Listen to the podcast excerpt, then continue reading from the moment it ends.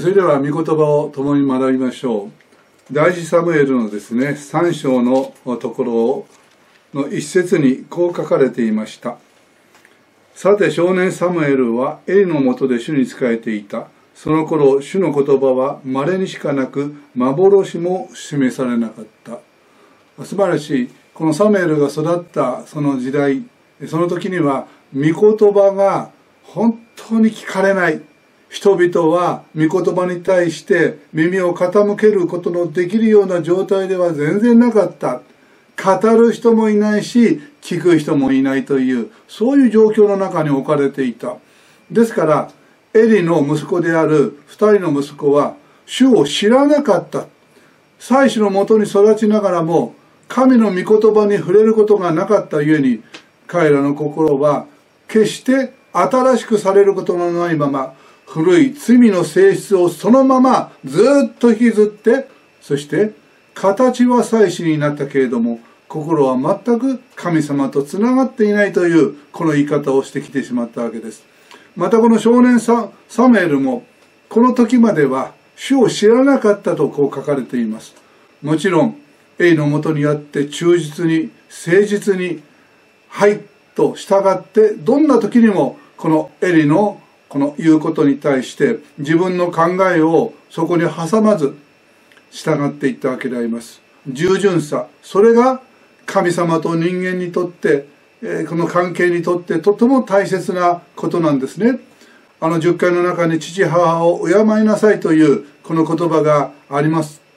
私たちが成長していく中で一番最初にしっかりと心に刻むべきことは自分を愛し自分を育て自分を導き自分のためにあらゆることにおいてこの共に生きようとしてくれる父母を心から尊敬するということ尊敬するということはその言葉を素直に自分自身の心の内に受け入れ父の言葉は私の言葉母の教えは私の教え。あのルスがですねナオミに対してあなたの神は私の神。あなたの民は私の民とこのように語りました。それは自分自身が尊敬する人に対してこの持つ心ですよね。私たちは本当にあああの人は素晴らしい。あの人は本当にこの神様によって整えられた人だとそう思える人に出会うとその人の語り方その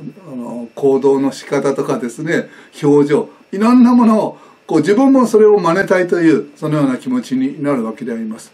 ですから父母を敬え育っていく時にこの関係が本当にしっかりと愛の関係においてでも尊敬するという霊的な心の問題においても父母に対してへりくだってその教えをその導きを受け入れていくこの子供は神様に対して非常に従順にしっかりと神様を受け入れることができる。神様と結びつくことができる。そして神様のお役に豊かに立つことができるんですね。このサメールはその意味でこの夜中に前も学びましたけれどもサムエルって声がかけられると「はい」と言ってですねエリのところにすぐに行った。2回目も3回目もそうやって「はい」と言って彼はエリのところに出かけていった。それは自分自身に命じる人はエリなんだ。そしてエリの言葉は何よりも優先されるべきだ。自分が眠いとか疲れているとかそういうことは問題ではない。呼ばれたらばこのエリのところに行く。そして指示を受けたらば従う。私は何も呼んでないよ。寝なさいと言われたらばはい。と言ってまた戻って寝るわけであります。そしてまた言われると立っていき、いや、呼んでないよ、寝なさいと言えば寝る。まあ、ロボットのようにある人は感じるかもしれません。でもそうじゃないんです。私たちは、基本的には罪の性質を持っていれば、人の言うことを聞くことができないんです。逆らうのが当然なんです。嫌だというのが当然なんです。ですから子供は、親に対して反抗しますよね。それは罪の性質が具体的に現れてくることであります。親の言ってることが正しいと分かっていてもでも逆らいたくなってくるんです。自分自身の存在を相手を拒否することによってこの自覚しようとするんですね。相手を愛し相手に従うというその従順さの中で自分自身がああ自分はこうやって生かされているんだという愛されているんだというこの感覚を持つことが本来大切なのにそういうことが全くわからない。これが罪の性質であります、まあ、ちょっとのあの脇にそれてしまいましたけども、まあ、その意味でこのサムエルが育った時代には神の言葉が人々の心に伝わっていかなかった。語られもしなかったし聞かれもしなかった。そういう状態だったんですね。でこの前言いましたようにこのマラキ書の中では、えー、あなた方に飢饉を押し寄せてくる。それはこのパンに飢えるのではない。水に乾くのでもない。実に主の言葉を聞くことの飢饉であるとこのように、えー、アモスは語ったわけであります。ここもねパンに乾くのではない。水に乾くのでもないと。御言葉に対するものとして人間にとって最も大切なパンと水。これがなきゃ人間は生きていけない。でもそれにどんなに満ち足りたとしても一番大切な神の言葉主の言葉にこの心が満たされていかない限り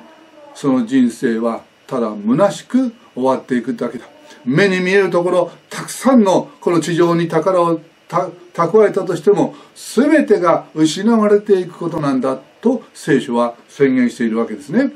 ですから人はパンだけによって生きるのではない。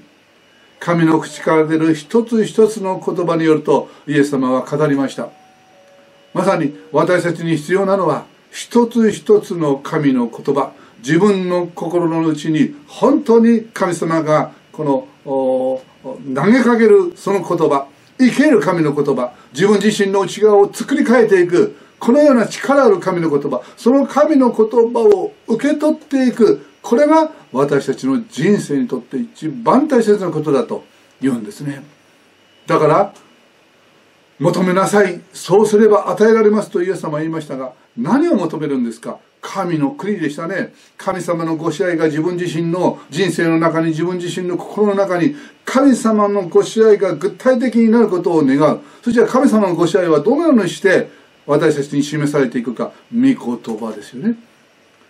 私たちは御言葉を通して初めて神様がどういうお考えを持ってどのように事柄を判断しどのように導いていこうとされているかそのことを知らされるわけであります。それはしばしば自分の考えていたことと全く反対のこと価値観がひっくり返るようなそういうことすら私たちはこの神様の言葉の中で感じるわけですよね。左の方を耐えたら右の方を向けなさい。とんでもないと私たちは今まで考え感じていたわけであります。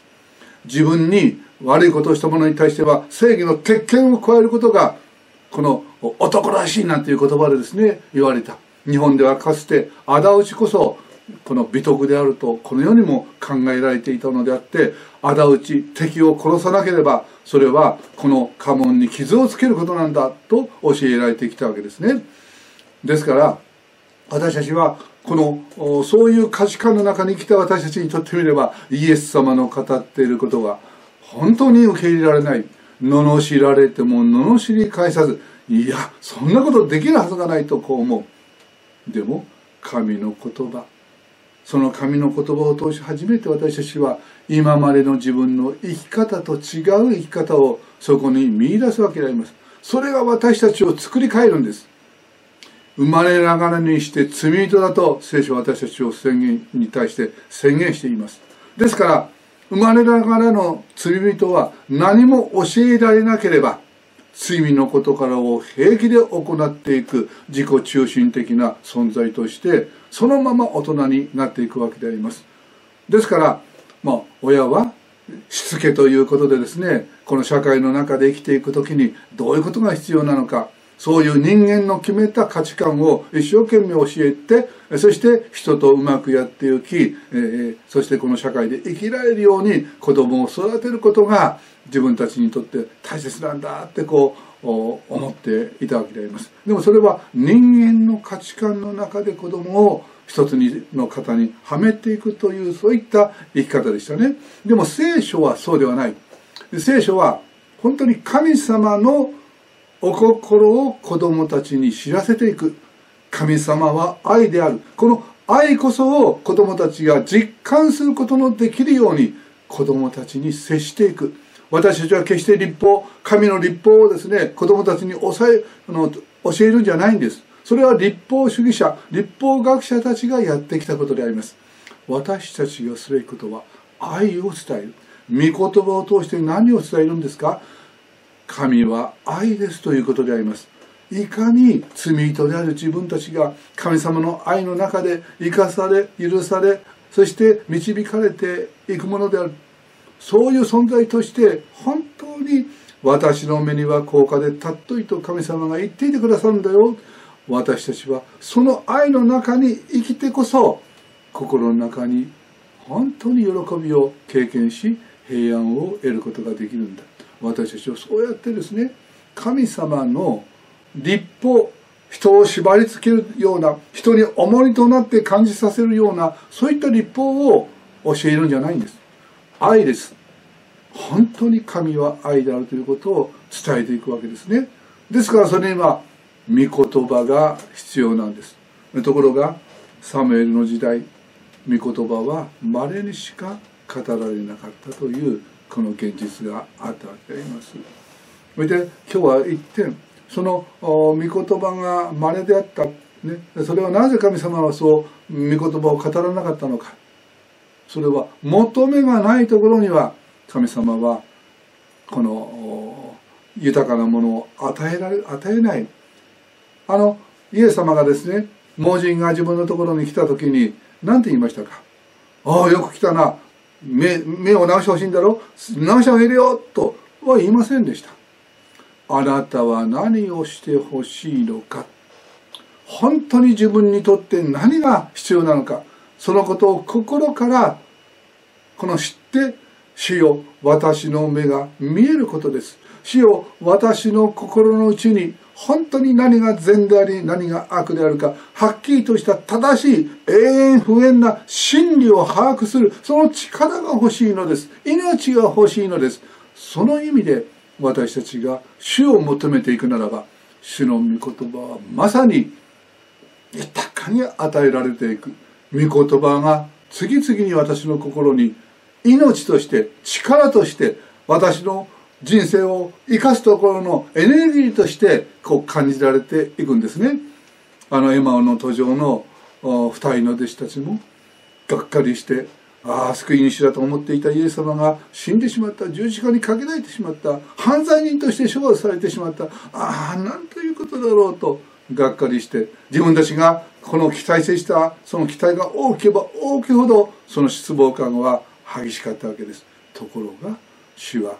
この絶望感の中に失望感の中にあった二人のところに主のが主から近づいてくださってそしてイザヤ書から始めて全てのことを解き明かしていくというねこのようなあ御言葉を語る御言葉が稀であったサムエの時代と違ってまさに主ご自身がこの二人に溢れるほどに1時間2時間3時間とイエス様は御言葉を語ったんですね。彼らはそれを聞いている中で心の内が燃やされていくのを味わったんですね。そうなん。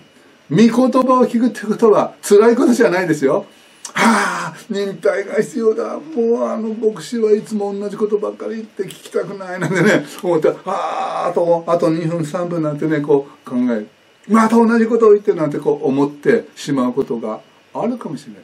でも不思議ですよ。本当に主の導きの中で聞く耳を与えられていくと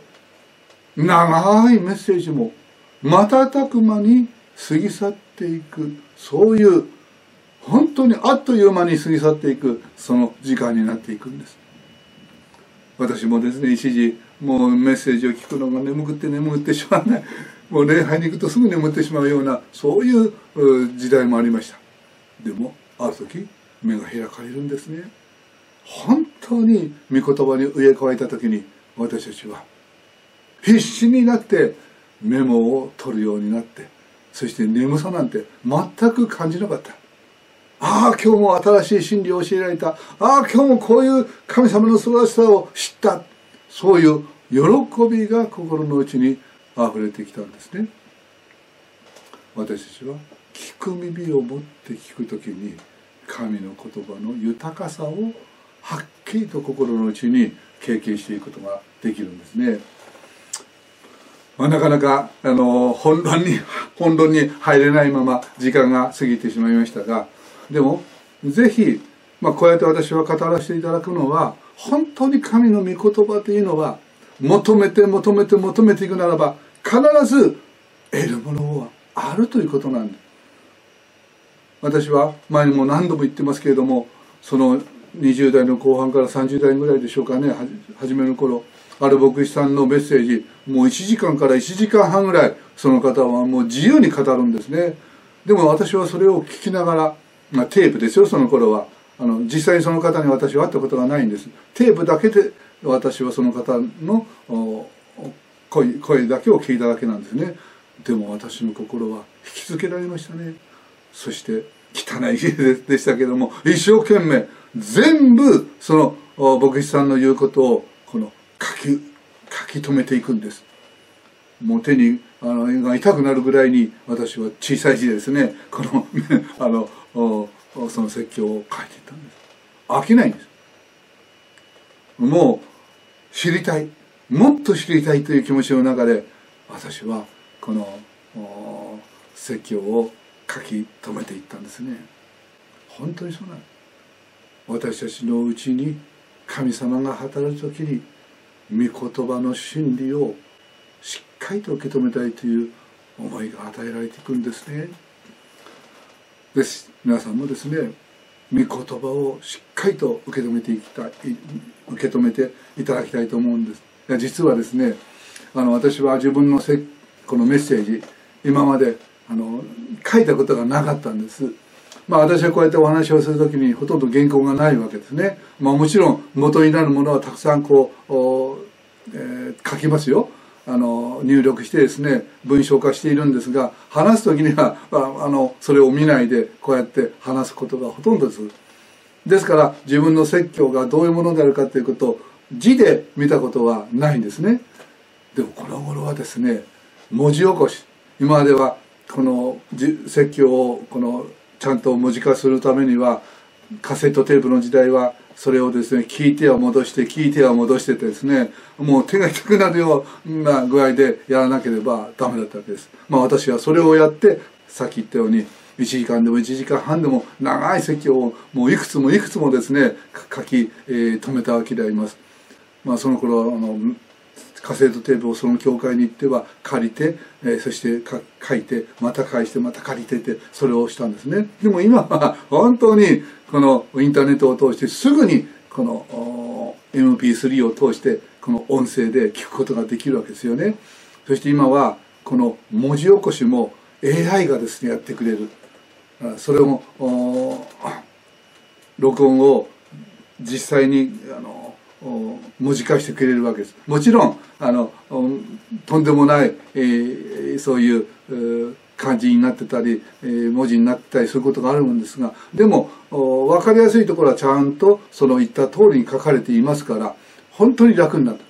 私はそれで初めて自分の語ったメッセージを文字化したんです。まあ5分ぐらいの5分から7分ぐらいのズーム祈祷会の時のメッセージから始めたんですが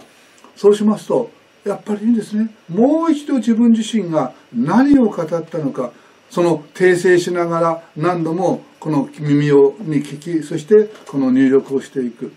あああの30年40年も昔のあの頃のこと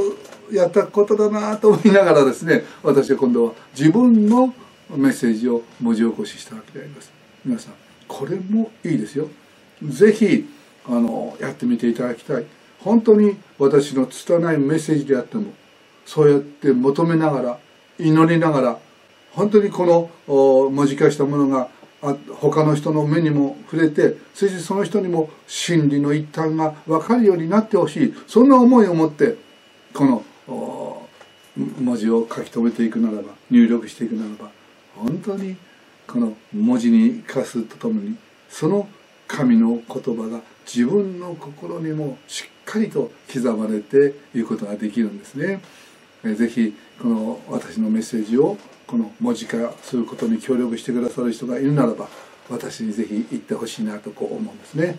あもう20分ぐらいになってしまいました。今日は本当に自由に私自身がこう教えられたことを語らせていただきました。この御言葉が稀である。でも今は稀になってしまうのは私たち聞く側の問題が多いということもまた事実だということを、まあ、あのお話をしました次回はもっと具体的にお話をしたいと思いますが今日は、え、ここまでにさせていただきます。